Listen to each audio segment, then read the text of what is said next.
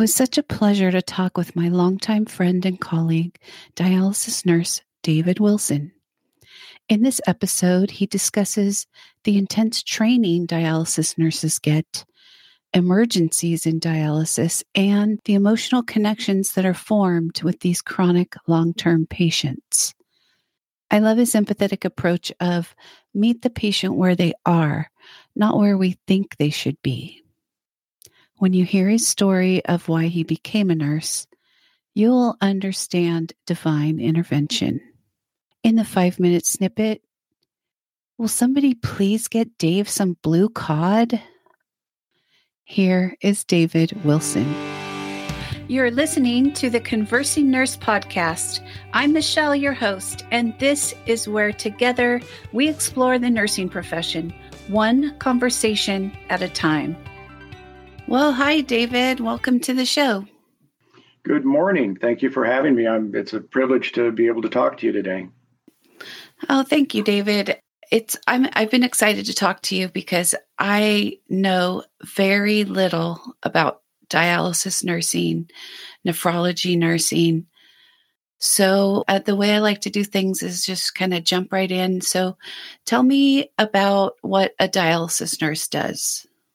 Well, basically, just that. We uh, are assigned patients. We have orders written by the nephrologist or may have standing orders, but we will, in the acute setting in the hospital, we had an area where we had six beds that uh, two nurses, uh, two beds per one nurse, and then we had a, a, dialysis technician, which would help set the machines up.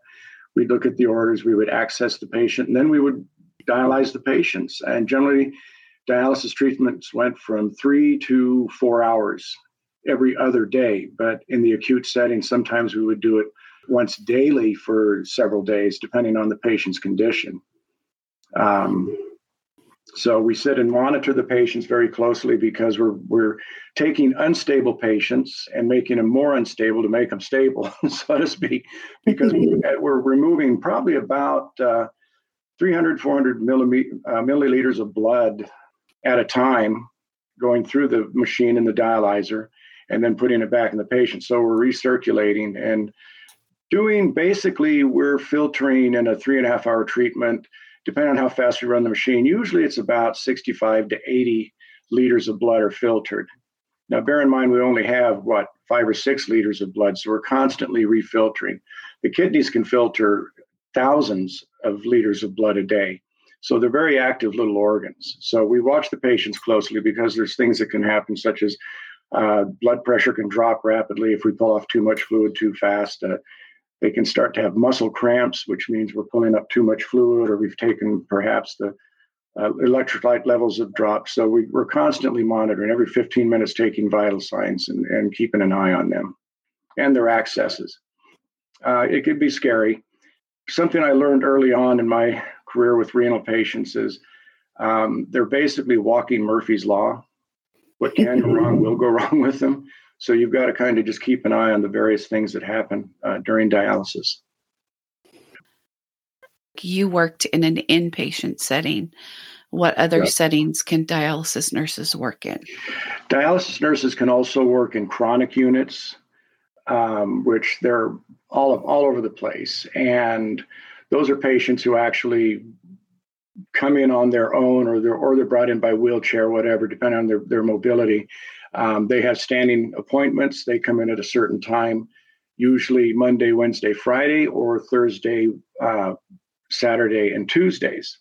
At the at the chronic units, we use more technicians to put the patients on, but in the state of California, techs aren't allowed to access uh, central venous catheters, tunnel catheters, and so the RN is responsible for that. But the RNs are also responsible for monitoring the patients, giving the medications during treatment, that being maybe antibiotics toward the end of the treatment or giving uh, epogen or iron to uh, help facilitate blood production in the body. There's also peritoneal dialysis, which is a different form of dialysis, and that is monitoring the patients because they do that at home on their own. They're trained to do that. So would that be would that nurse be uh, like a home health nurse, or is the nurse like still a dialysis nurse, but just sees them in the home setting? No, they see the typically the PD patients come into the office to the nurse's office. They're at the chronic unit. Okay. And they're they're followed up there. Well, let's talk about the patients for a second. So, is there a certain demographic that you see and talk about the comorbidities that dialysis patients have? Yes. Uh, typically, what we see with patients in the acute setting are people who are either chronic kidney failure, and that's due to the number one cause in the United States anyway is is uncontrolled diabetes. And we see that in so many age groups, from from young people all the way up to older people who de- develop diabetes in their in their older years. Uh, we also see uh, people with uh, uncontrolled hypertension, which will ruin the kidneys. Hmm. People with heart chronic heart disease, uh, heart failure, things like that, or or it might also be hereditary such things as polycystic uh, kidney disease, where the kidneys develop these oversized cysts and the kidneys get huge and they cease to function. And the only way to to uh, cure that or, or, take care of that is for them to either get a kidney transplant or go on dialysis. So there's a number of comorbidities that do that. But number one is diabetes. Number two is hypertension. Three is uh, congestive heart failure in the United States, the three groups we see more of within their own demographic is African American, Native Americans, and Asian Americans have higher rates of kidney failure. Okay, so these patients are they're pretty sick, but they're they're stable because the dialysis is making them somewhat better with with all these other comorbidities, I guess you could say. Dialysis does about 15% of what our kidneys can do. So it's it's not curing them, it's keeping them stable, keeping them at a certain state of homeostasis. It's working in, in removing fluid, it's working removing electrolytes that build up urea. So I would think that your patients need a lot of education. So how do you go about doing that i guess in in each setting? Is there a certain time that's set aside for education or is it just as you're accessing their you know their port and you're just chatting and asking them about what they've been doing or how they've been feeling? How does that go? In some cases if it's an acute onset of, of kidney injury or, di- or, or renal failure the doctors will explain to them they need to be on dialysis and what's going to happen, but pretty much it's up to us to educate the patients what we're doing and what's going on because it is kind of a big mystery, um, I think, to patients and, and to their families. So it's up to us to explain to them this is what happens the, during dialysis. This is what we want you to look out for if you start feeling this way or that way. But you know, I tried to always ensure them that even though they feel terrible now because of the the, the toxins built up in the body or the excess fluid they may have, that give us time, give us a couple of weeks, and you will start feeling better. It's a scary situation for them. Well, yeah, I was I was kind of going to touch on the emotional side for them. So some of the patients that you get are patients that are newly diagnosed and and they're coming so they're just starting their treatment and I could imagine how I would feel if, you know, I got told you're in kidney failure and you need dialysis. So a lot of times when you're seeing the patients, are they still kind of in shock and and maybe not believing or talk to me about how some of those are managing like their new diagnosis? I wouldn't say they're in shock. They're just don't understand the whole process of what's going on and you need to be reassuring to them you know as i said that that this is something they're, they're going to need to do uh, probably the rest of their life and they need to follow certain rules so to speak of, of, of dialysis because their their life changes. They have to change their diet. They have to change the amount of fluid that they take in. And a lot of times they'll say, "But I'm still I'm still making urine." Yes, you're making urine, but it's filtrate. It's not urine. You're you're not your kidneys aren't clearing the toxins. It's just getting rid of fluid. Mm. But as time goes on, they stop making urine altogether. And so water has nowhere to go. That's when they get themselves in trouble. I would imagine that you see quite a few patients that are non compliant in terms of their diet and maybe their medications and so forth. How do you approach that with a patient? I learned early on when I was taking care, doing doing bedside uh, med surg nursing care with renal patients, and I learned that really the only control they have in their life is their non-compliance. They, many are compliant, but the ones that we would see frequently uh, at the hospital were non-compliant. They'd come in fluid overloaded. Uh, they would come in with potassiums at eight or nine, when normally is three and a half to four and a half or five. Um, so we would see that, but you know, it's it's a shock. It's a sudden change, especially with people who uh, might grow up on different uh, ethnic diets and they have beans, potatoes, tomatoes, citrus, things that are high in potassium. And suddenly you come along and tell them you can't have that anymore. And they're they're saying, but you know, I grew up on this, and and you try to educate them in that. And we do have dietitians. We work closely with them on that. But just suddenly your life is turned around and it's a big shock to them and, and a lot of people because of their their demographic uh, situation they may not understand exactly what's going on no matter how much we try to tell them yeah gosh i would imagine and those man those cultural dietary practices are so ingrained mm-hmm. i just it would be very very hard to change you would need I guess you would have to feel so bad that making such a huge change in your life would, you know, be worth feeling better and living longer.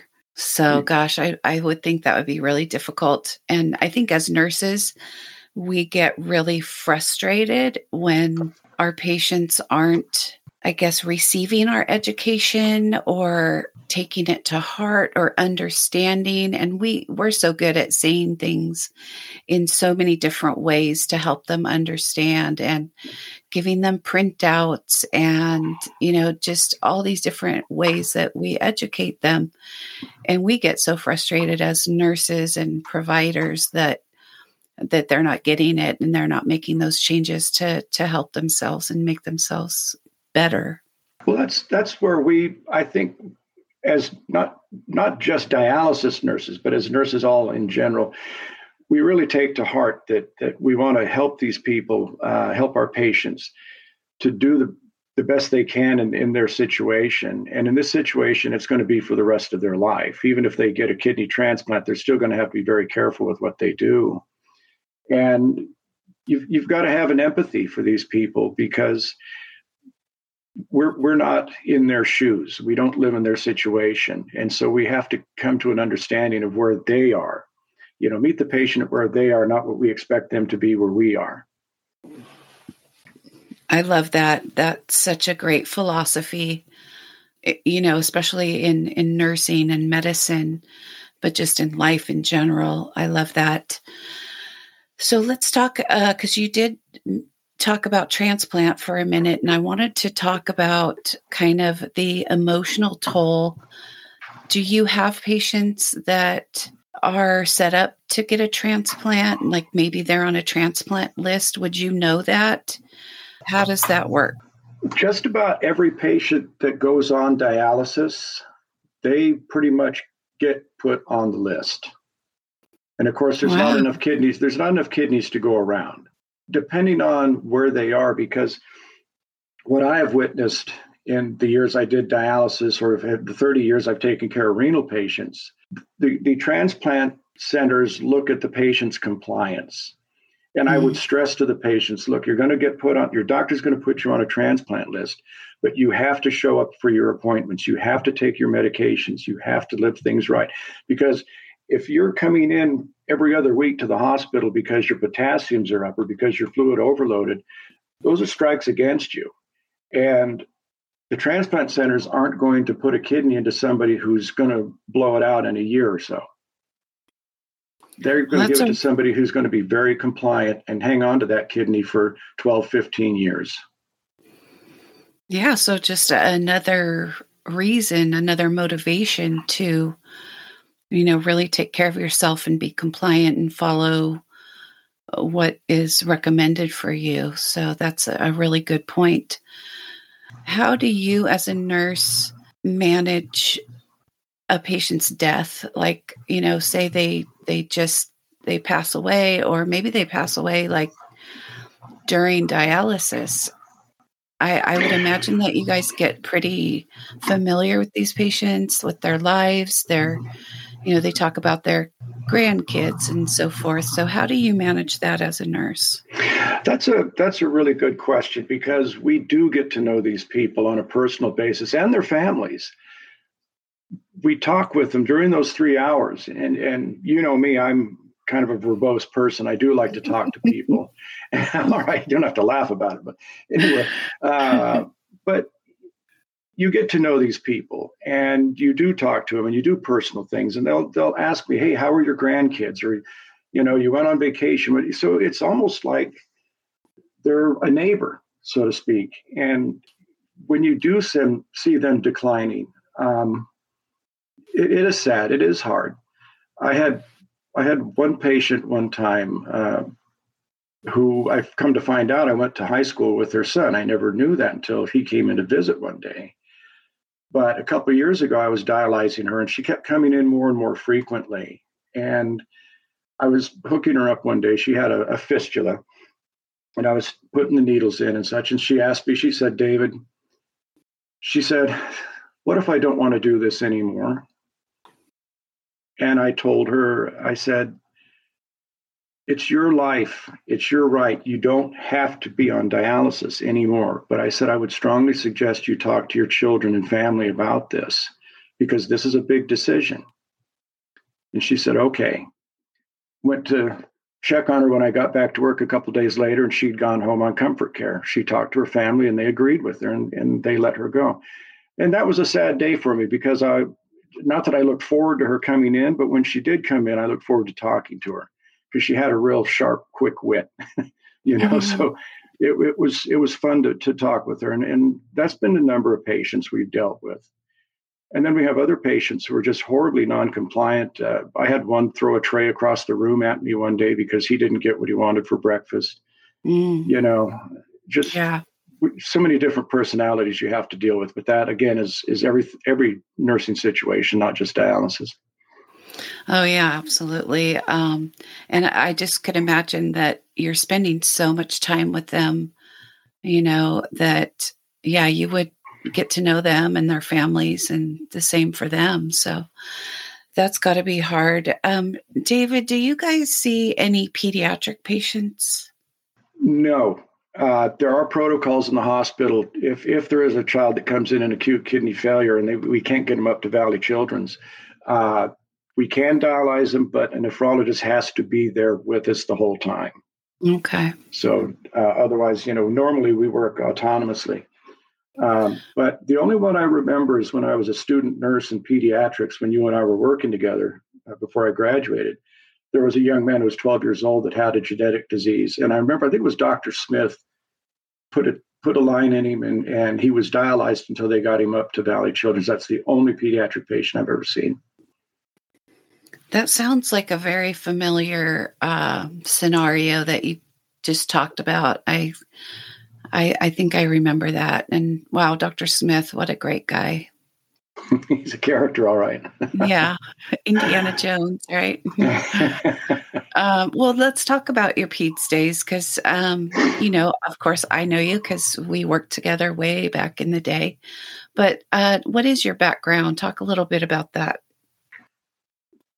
I didn't go to nursing school until I was about 33 years old. Uh, I never planned to be a nurse. I worked at a, a factory that made uh, carbon paper, carbonless paper, and business forms, and they were big. They were nation national. But with the onset of computers and such, I was working in the quality control lab. I saw that there was not going to be need for business forms like there was back in the 60s, 70s, and 80s. Uh, and so I came home one day after working a graveyard shift, and I told my wife, well, she asked, she asked me, what's wrong? And I was getting the kids ready for school, and I said, well, you know, we got this new computer at work in the lab. And I said, it does so much stuff. I said, I don't think I'm going to have a job in two years. And of course, the loving woman she is, she says, I'm so tired of you bitching about work. Do something about it or shut up. so I went to when I went to bed that morning after getting the kids to school. I, I just said, Lord, if there's anything I can do that I can say at the end of my life that I did something for somebody else other than myself, show me the way. And over a period of a few months, I started thinking more and more about nursing. My mother was an RN, my grandmother was an RN. So it was in the family, but I never thought it would appeal to me. But it just seemed more appealing as I thought about it. So I I talked to Dr. Lynn Mervis at, at COS, and right. a lot of my wife's a lot of my wife's clients were RNs, and they were saying we need more men in nursing. And so I, I explored it, and I thought, what the heck? Went and took some prerequisite classes just to see if I was a better student than I was in high school, and found that I was doing okay. And so uh, my wife and I, we we planned for it. I, I went uh, three semesters and quit my full time job and became a full time student and uh, got through it and realized I really did like it. I, that's when I learned nursing.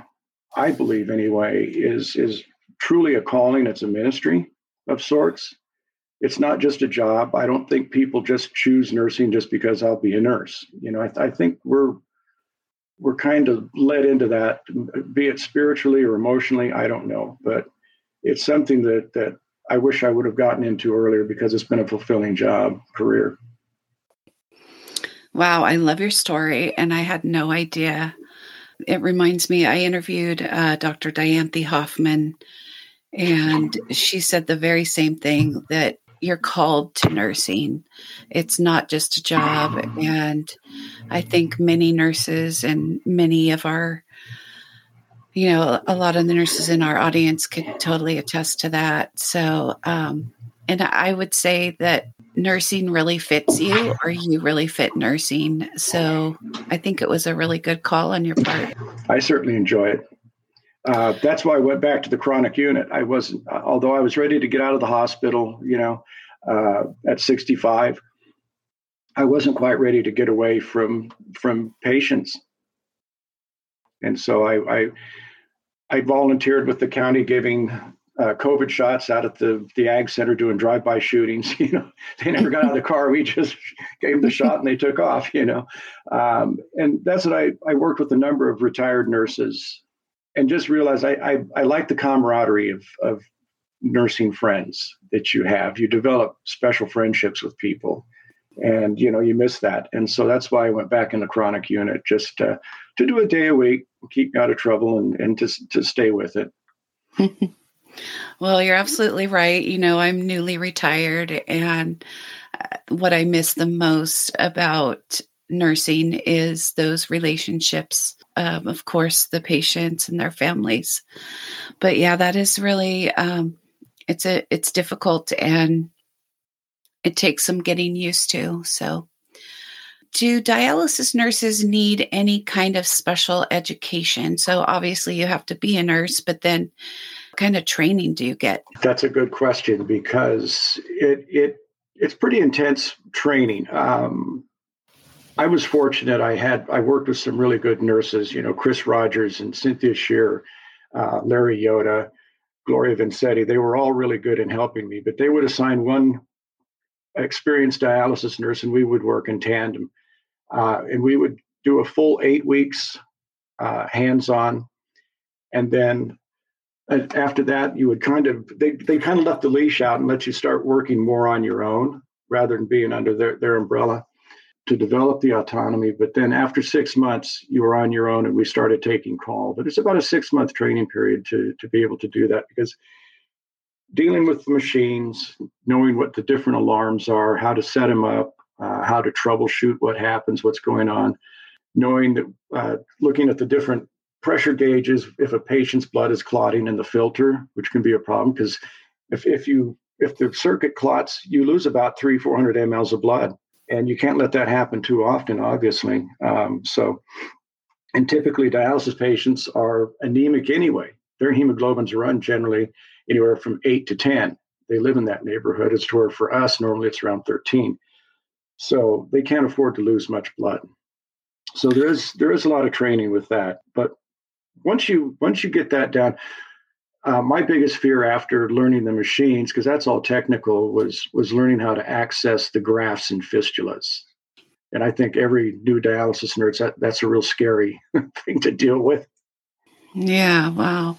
We'll talk about some of the emergencies that happen uh, during dialysis. The biggest one is the patient becomes hypotensive. Suddenly their blood pressures drop to 60 systolic. You'll be you'll be talking to them. Their eyes roll to the back of their head. They become unconscious. Um, you do a emergent blood pressure. You turn off the ultrafiltration so you don't stop pulling. So you stop pulling water. Uh, slow the machine down, and uh, if the blood pressure is down, generally we'll give them a bolus like 200 mLs of saline through the machine rapidly, and they they wake up. It's just lack of lack of volume. I mm. remember Dr. Haley saying the number one reason why dialysis patients code during or after dialysis is because we've pulled too much fluid. And although they have a heartbeat, there's just not enough volume to circulate the blood. Mm-hmm. So we give them 500 of saline, and generally, most of the time, they come back. Yeah, well, that would be very scary. It is very scary. you know, um, or a patient will code that suddenly they they'll they'll go into a, a, a bad heart rhythm, you know, and the the first thing we're trained to do is immediately give the blood back. You know, uh, get that volume back in them, and let's see what happens there. And of course, you would call a rapid response or call a code blue. Um, but we would keep the needles and things hooked up in case they needed to give the medications. We could give it through their their central lines rapidly rather than in peripherally in the arm or something. Is there a reason why a patient's dialysis would get canceled? Like if they were scheduled on a certain day, why would it be canceled? Typically, we didn't see them canceling it. The doctors might look at the labs and say they don't need it today. Mm-hmm. We'll do them on their next scheduled day uh, because the labs look good. They're and and that's going well. And and it might be because we're too busy we don't mm-hmm. have the staff. We have too many patients. And so we'll ask the doctors, look, Dr. So and so, he was done yesterday or she was done two days ago. Her labs look good today. And they'll say, okay, go ahead and, and you know, we can pull them to tomorrow or the next day. So that's generally the reason why we see them. Uh, we'll, we'll, we'll cancel a treatment. Or if they happen to start to recover on, on the acute kidney injuries, which is a different form of kidney failure, uh, they may start to recover, and the doctors want to see which way the kidneys are going to go and not mess with dialysis. Okay, so like rationing of care is that's a real thing uh, when we don't have the resources, whether it's people or you know machines or whatever it is.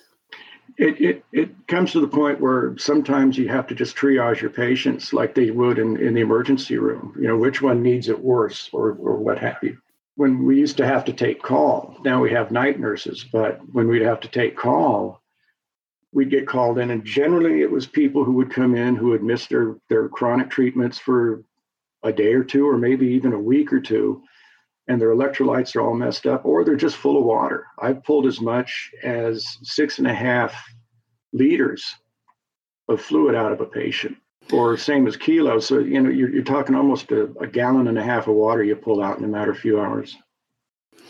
So, along those lines, are there certain times that you're busier, like after Thanksgiving and those kinds of times?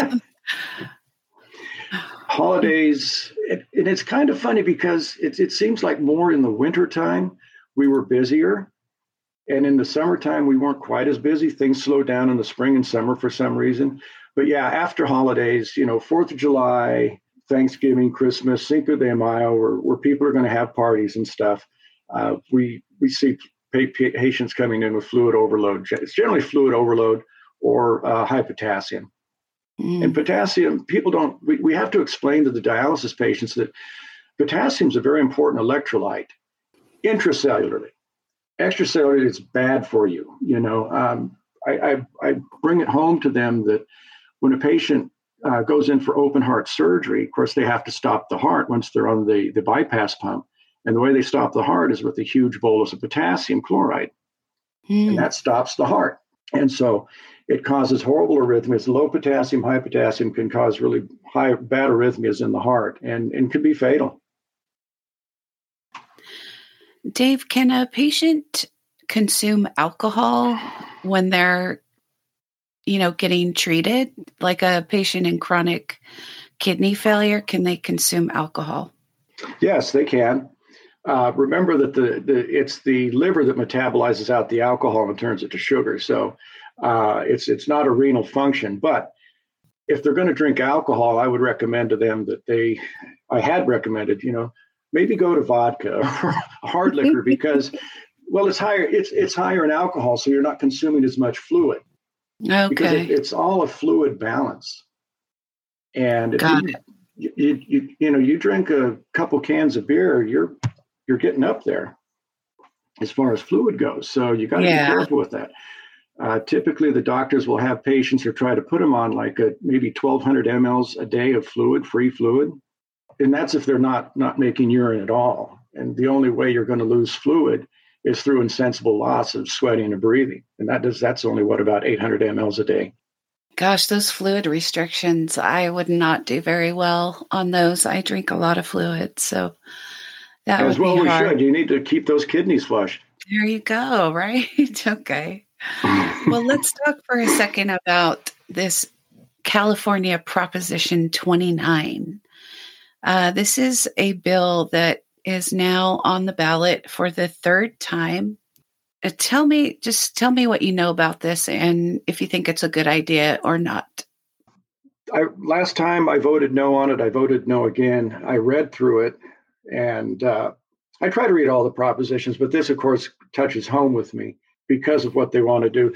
Uh, Prop 29 is saying that they want to have a physician, a nephrologist, or a nephrology trained PA or nurse practitioner to be at the clinic during operating hours, is how I understand it. Now, these chronic clinics go from four in the morning to sometimes 10 at night.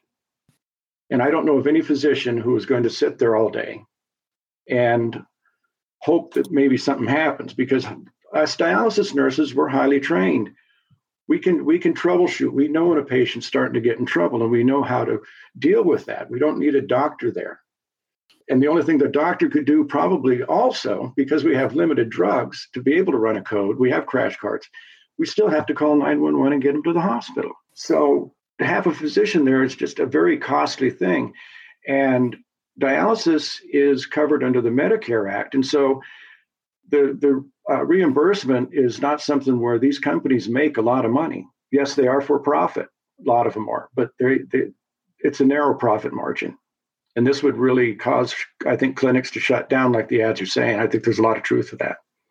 Like you, I read all these propositions and you know, one of the things that I thought was really silly was that this proposition says that the clinic needs to report their data to the state, to the Centers for Medicaid and Medicare, and they already do that. Yes.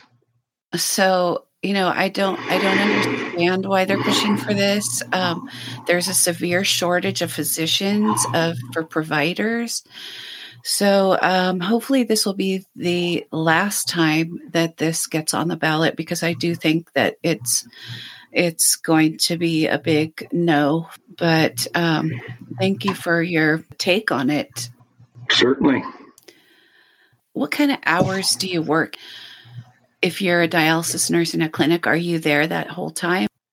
We would only do typically 12 hours, like in the hospital. Okay. And do three days a week uh, just like in the hospital. Now, up until, I don't know, four or five years ago, at the hospital, we would do our three days a week, but we would have to take call. And of course, most of us would take call on our maybe the last day we worked of the week. Let's say I worked a Monday, Tuesday, and a Thursday, I would take call Thursday night. Now, if we were slow enough, we'd go home that we could punch out early, go home, maybe take a nap and get prepared in case we get called in. Sometimes it was busy enough to where uh, we were there maybe from six in the morning till 10, 12 at night, or there are some cases where they're 24 hours. So that's where your training comes in because you have to be able to react uh, even when you're a little bit fatigued. But there's just some innate thing built into us. I think in, in, in it's something in nurses and, and firemen and policemen and soldiers, whatever, that we're there's just mechanisms in our body that allow us to do that. Yeah, I remember those 12 hour shifts. And uh, I look back and I go, God, how did I do that? But I think you just ex- explained it so well about there's just something where you just you just keep going right mm-hmm. yeah well this has been so informative for me today i hope our listeners can say the same i started with very little knowledge of what a dialysis nurse does and you've explained everything really well. So I thank you for thank being you. here. Thank you. Yeah. Uh, so you know that at the end, I do this little thing called the five minute snippet, right? Okay. And it's just fun. It's a chance for our listeners to kind of know the off duty side of David Wilson. So, are you ready for the five minute snippet? We'll give it a shot. okay, I'm going to set my timer. Here we go. A favorite activity to do with the grandkids? Oh gosh, just about everything they want to do. They they love to go for my go for walks. Uh, they like to play little games. My granddaughter loves to draw on her chalkboard, and I draw with her. My oldest grandson, he loves nature and loves to go on walks and learns about birds and such. And so I go with him and we have fun. I'll take my binoculars so he can look at things. And I've got two other little ones who's nine months old and the other's two and a half. And of course, the two and a half year old, he's just he's exploring everything. everything. And so he keeps us active. Yeah, we just uh-huh. got back from uh, three days in Disneyland and just watching the joy on their face to see the characters and to go on the rides and what yeah. It's just a, an absolute blast. They're just so much fun. Yeah, being a grandparent is such a special relationship. It's there's just none other. Well, there's um, the old saying that that says, you know, if I'd known grandkids were so much fun, I would have had them first. so true. Wow. Uh, I know you love to travel. Uh, what's the first thing you do when you get to your destination? Unpack and then explore.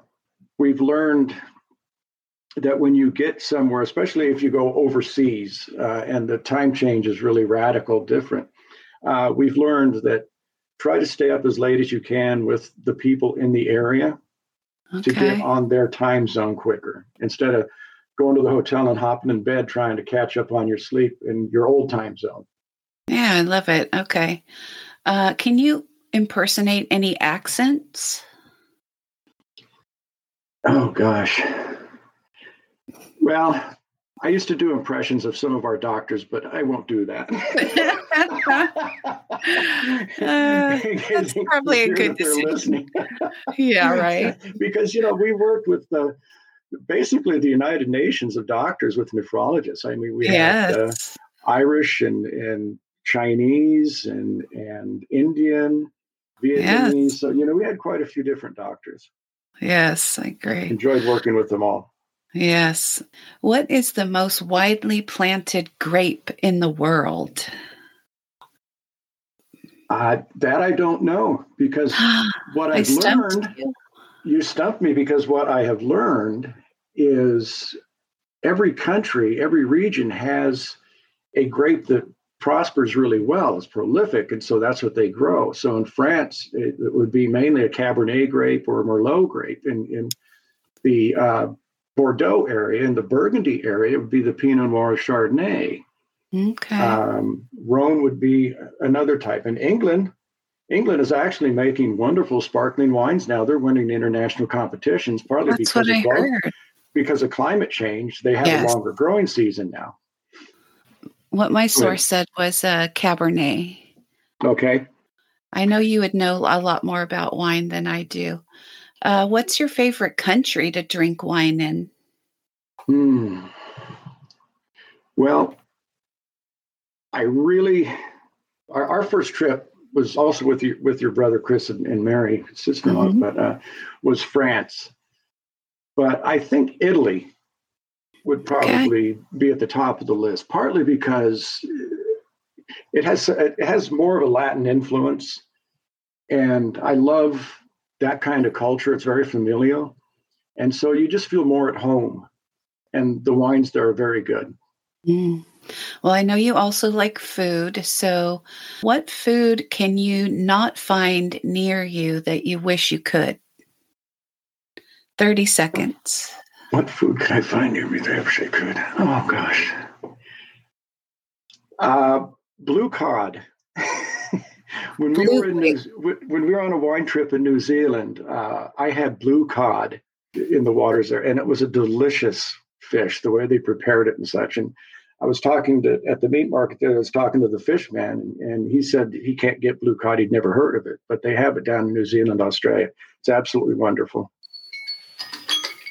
Well, it sounds awesome. I love fish, so I guess I might have to go to New Zealand to get it. it is. Uh, New Zealand is a beautiful country.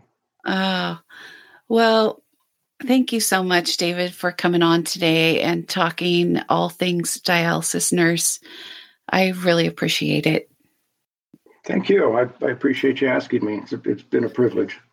Yeah, well, thank you. And you have a great rest of your day. Thank you. You too. Okay, take care. Bye now.